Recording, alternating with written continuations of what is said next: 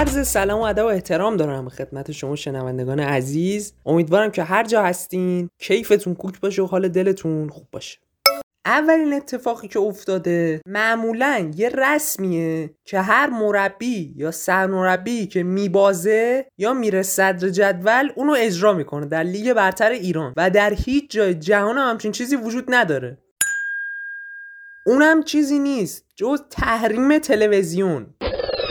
یعنی مربی و سرمربی در این حالت میره با سایت های مختلف مصاحبه می‌کنه کلا با همه جا مصاحبه می‌کنه الا تلویزیون و برنامه های ورزشیش اما به راستی هدف واقعا چیه؟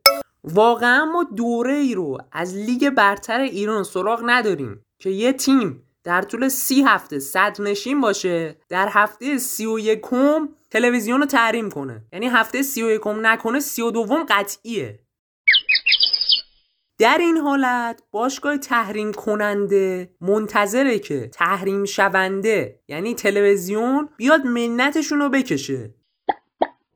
حالا چه به صورت مادی از خجالتشون در بیاد و بازیکنان رو مثلا یه سکه بده بگه بیا توی برنامه تلویزیونی. یا انقدر توی تلویزیون از اون باشگاه حرف بزنن و تعریف بکنن تا آخرش اینا راضی بشن.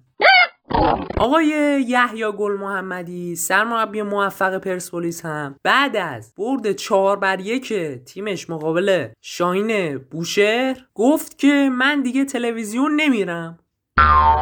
دلیل اینم گفت که یکی از مجریای تلویزیون ظاهرا جانبداری کرد از یه تیم خاص و آقای یحیی گل محمدی هم اعتراض کرده به نوعی با این حرکتش. اینجوری که تو لیگ ما دارن همدیگر رو تحریم می‌کنن فردا بعید نیست لیگ قهرمان آسیا و وزارت ورزش و فدراسیون فوتبال و کلا همه چی رو تحریم کنن یا حتی خودشونو. واکنش ها به صحبت آقای داریوش ارجمند که با یک شبکه اینترنتی مصاحبه کرده بود و در اون گفته بود که بانوان ورزشکار برای خودشون تصمیم نمی‌گیرن و باید جامعه براشون تصمیم بگیره ادامه داره.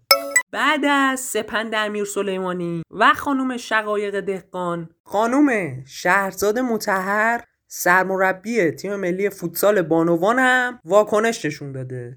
ایشون گفته دوران مرد سالاری و تبعیض جنسیتی در جهان به پایان رسیده و بهتر طرز تفکر بعضیا اصلاح بشه. امیدوارم اصلاح بشه. مخلصیم پویا رضایی پور